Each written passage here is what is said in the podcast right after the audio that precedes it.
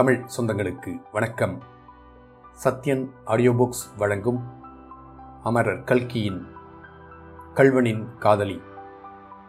வாசிப்பவர் சத்யன் ரங்கநாதன். பகுதி ஒன்று. அத்தியாயம் இருபத்தி ஒன்று. சுமைத்தாங்கி தை மாதம் அறுவடை காலம் சென்ற மாதம் வரையில் பசுமை நிறம் பொருந்தி விளங்கிய வயல்கள் எல்லாம் இப்போது பொன்னிறம் பெற்று திகழ்கின்றன. நெற்கதிர்களின் பாரத்தால் பயிர்கள் வயல்களில் சாய்ந்து கிடக்கின்றன. காலை நேரத்தில் அவற்றின் மீது படிந்திருக்கும் பனித்துளிகளின் மீது சூரிய கிரணம் படுங்கால் எண்ணிலடங்காத வெண்முத்துகள் சிதறிக் கிடப்பது போல் தோன்றிற்று. வயல் வரப்புகளில் நடந்து போனால் பசும்புல்லில் படிந்திருக்கும் பனித்துளிகள் காலில் படும்போது ஜிலு ஜிலுவென்று வெகு சுகமாயிருக்கிறது சில வரப்புகளில் துவரஞ்செடிகள் செழிப்பாக வளர்ந்திருக்கின்றன. அந்த செடிகளில் சிலு சிலுவென்று பூத்திருக்கும் சின்னஞ்சிறு பூக்களுக்குத்தான் என்ன அழகு? எத்தகைய பசும்பொன் நிறம்? இன்னும் சில வரப்புகளில் செம்புச் செடிகள் அடர்த்தியாக வளர்ந்திருக்கின்றன. அவற்றின் இலைகளுக்கு என்ன மிருதுத்தன்மை? அந்த இலைகளின் மீது அப்படியும் இப்படியும் ஊசலாடிக் கொண்டிருக்கும் பனித்துளிகளை நாளெல்லாம் பார்த்து கொண்டிருந்தாலும் அழுக்காது. ஆனால் அந்த துளிகள்தான் நேரம் ஆக ஆக வெயில் ஏற ஏற மாயமாய் மறைந்து போகின்றன. கதிர்கள் நன்றாக முற்றிவிட்ட வயல்களில் அதிகாலையில் ஆட்கள் இறங்கி அறுக்கத் தொடங்குகிறார்கள். அப்படி அறுவடையாகும் வயல்களிலிருந்து கம் என்று புது வைக்கோலின் மனம் வீசுகிறது. அந்த வாசனையை முகர்ந்து கொண்டு அந்த காட்சியை பார்த்து கொண்டு வாழ்நாளெல்லாம் கழித்து விடலாம் போல் தோன்றுகிறது. சூரியன் உச்சிவானத்தை அடையும் போது அறுப்பதை நிறுத்துகிறார்கள். அறுத்த பயிர்களை கட்டுக்கட்டாய் கட்டுகிறார்கள். பிறகு அக்கட்டுகளை தலையில் சுமந்து கொண்டு போய் களத்தில் போடுகிறார்கள். திருமகள் செந்தாமரையில் வசிப்பதாக கேட்டிருக்கிறோம். வருஷத்திலே பத்து மாதத்துக்கு அது உண்மையாயிருக்கலாம். ஆனால் தை மாசி மாதங்களில் மட்டும் நன்சை நில பிரதேசங்களில் உள்ள நெற்களங்களிலேதான் அவள் வசிக்க வேண்டும். அந்த மாதங்களில் நெற்களங்களின் காட்சி அவ்வளவு அழகாகவும் லக்ஷ்மி விலாசம் பொருந்தியும் இருக்கும். களத்தில் சில இடங்களில் டபார் டபார் என்று அடித்துக் கொண்டிருக்கிறார்கள். தானியம் உதிர்ந்ததும் வைக்கோலை போர் போராய் போடுகிறார்கள். நெல்லை குவித்து குவியல் குவியலாய் செய்கிறார்கள். களத்துக்கு நடுவில் ஒரு பெரிய ஆலமரம் விழுதுகள் விட்டு இறங்கி விஸ்தாரமாய் படர்ந்திருக்கிறது. அதன் கிளைகளில் காக்கைகளும் குருவிகளும் இன்னும் பலவிதமான பட்சிகளும் அமர்ந்து கீதமிசைத்துக் கொண்டிருக்கின்றன. ஆமாம் அவ்வேளையில் காக்கை கத்துவது கூட நல்ல சங்கீதமாகவே தோன்றுகிறது. புள்ளினங்கள் தங்களுடைய இறகுகளை அடித்துக் கொள்ளும் சப்தம் காதுக்கு இன்னிசையாய் துணிக்கின்றது.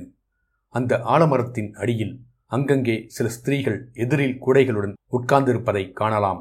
அவர்களுக்கு அங்காடிக்காரிகள் என்று பெயர். அவர்கள் வைத்திருக்கும் ஒவ்வொரு கூடையும் ஒரு சின்ன கடை. அதில் வறுத்த கடலை கொட்டை வேக வைத்த சர்க்கரை வள்ளி கிழங்கு சுட்ட சோளக்கொண்டை வெற்றிலைப்பாக்கு புகையிலை இவையெல்லாம் இருக்கும். இவற்றை அவர்கள் நெல்லுக்கு விற்பார்கள். லாபம் தம்படிக்கு தம்படிதான். ஆனால் மொத்தத்தில் லாபம் ஒன்றும் பிரமாதமாயிராது. நாலனா சாமான்கள் கொண்டு வந்தால் எட்டனா நெல்லுடன் திரும்பிச் செல்வார்கள். அவ்வளவுதான். இம்மாதிரி அங்காடி விற்கும் பெண் பிள்ளை ஒருத்தியை தொடர்ந்து போகும் அவசியம் நமக்கு இப்போது ஏற்பட்டிருக்கிறது. அவள் களத்தில் தனக்கு பக்கத்தில் இருந்த இன்னொரு அங்காடிக்காரியிடம் சண்டை போட்டுக்கொண்டு சீச்சி உன்னை சொல்லி என்ன பிரயோசனம்? உன்னை படைச்சானே பிரம்மா அவனை சொல்லணும் என்று கடுமையாய் பேசிவிட்டு அங்காடி குடையை எடுத்து தலையில் வைத்துக்கொண்டு விறுவிறு என்று நடக்கத் தொடங்கினாள். அவள் வயல் வரப்புகள் வழியாகவே நடந்து சென்று கடைசியில் ஒரு வாய்க்காலின் கரையை அடைந்தாள். அந்த வாய்க்காலின் இருபுறமும் அடர்த்தியாக காடு மண்டியிருந்தது. கரையோடு ஓர் ஒற்றையடி பாதை போயிற்று. கூடைக்காரி அந்த பாதையோடு போனால் கொஞ்ச தூரம் நடந்த பிற்பாடு அந்த பெரிய வாய்க்காலிலிருந்து இன்னொரு சின்ன வாய்க்கால் பிரியும் இடம் வந்தது. அப்படி பிரியும் இடத்தில் ஒரு மதகு இருந்தது. கூடைக்காரி அந்த மதகண்டை வந்ததும் ஆவலுடன் உற்று பார்த்தாள். அந்த மதகின் மேல் ஒரு முழு ரூபாய் பளபளவென்று மின்னிக் கொண்டிருந்தது. கூடைக்காரி அந்த ரூபாயை எடுத்து கண்ணில் ஒற்றிக்கொண்டு என் அப்பனே மவராசா நீ யாராயிருந்தாலும் சரி தெய்வமாயிருந்தாலும் சரி மனுஷனாயிருந்தாலும் சரி நீ நன்றாயிருக்கணும். உன்னை நான் பார்த்து அறிய மாட்டேன். ஒரு நாளைக்கு நீ அசரீரி வாக்கு மாதிரி சொன்னாய். அதன்படியே நானும் இரண்டு நாளைக்கு ஒரு தடவை இங்கே வரேன். நீயும் ஒவ்வொரு ரூபாய் படியளக்கிறாய். சாமி ஆண்டவனே என் காலமெல்லாம் இப்படியே போயின்றிருந்தா நான் சாகிறதுக்குள்ளே முழுசா ஒரு ஆயிரம் ரூபாய் சேர்த்துடுவேன். அப்புறம் என்னை யார் என்ன கேட்கிறது? என்று இவ்விதம் புலம்பிக் கொண்டே கூடையிலிருந்த நிலக்கடலை சர்க்கரை வள்ளி கிழங்கு எல்லாவற்றையும் எடுத்து மதையின் மேல் வைத்துவிட்டு கடைசியாக ஒரு சோற்று மூட்டையும் எடுத்து வைத்தாள். பிறகு சாமி ஆண்டவனே காப்பாத்து! என்று இரண்டு கன்னத்திலும் போட்டுக்கொண்டு வெறும் கூடையுடன் கிளம்பிச் சென்றாள். அவள் போய் சற்று நேரத்துக்கெல்லாம் புதரை விலக்கிக் கொண்டு முத்தையன் வெளியில் வந்தான். மதையின் மேல் காலை தொங்க போட்டுக்கொண்டு உட்கார்ந்தான். சாவகாசமாக நிலக்கடலையை உரித்து தின்னத் தொடங்கினான். அப்போது ஒரு மரத்தில் ஏதோ சலசலவென்று சத்தம் கேட்கவே முத்தையன் பளிச்சென்று குதித்து எழுந்து இடுப்பில் செருகியிருந்த கத்தியை கையில் எடுத்தான். சாமி சாமி நான்தான் சொக்கன்! என்று சொல்லிக்கொண்டே குறவன் சொக்கன் முன்வந்தான். அடே முட்டாள்! கண்ட இடத்தில் எல்லாம் நீ என்னை தேடிக்கொண்டு வரக்கூடாது என்று சொல்லியிருக்கிறேனே. ஏன் இங்கு வந்தாய்? என்று கேட்டான் முத்தையன். இல்லைங்க சாமி அந்த ஆளு சொன்னேனே அது வந்திருக்கு பணத்தோடு வந்திருக்கு என்றான் சொக்கன். சரி சாயங்காலம் கையெழுத்து மறைகிற சமயத்துக்கு சுமை தாங்கி கிட்ட அழைத்து கொண்டு வா இப்போ இங்கே நிற்காதே போ என்றதும் சொக்கன். அப்படியே அகட்டும் சாமி என்று சொல்லிவிட்டு போனான். அன்று சாயங்காலம் முன்னே லாக்கப்பிலிருந்து முத்தையன் தப்பிச் சென்ற இரவில் அவன் படுத்து தூங்கிய அதே சுமைத்தாங்கி மேடையில் ஓர் ஆசாமி உட்கார்ந்து அப்புறம் இப்புறம் பார்த்து முழித்துக் கொண்டிருந்தான். பொழுது சாயச் சாய அவனுடைய கவலையும் அதிகமாகிக் கொண்டிருந்தது. கடைசியில் சுமைத்தாங்கியின் பின்புறத்தில் ஏதோ சத்தம் கேட்டு அவன் திரும்பி பார்க்க அங்கே முகமூடி அணிந்த ஓர் உருவம் கையில் கத்தியுடன் நிற்க காணவும் உதறி கொண்டு எழுந்திருந்தான்.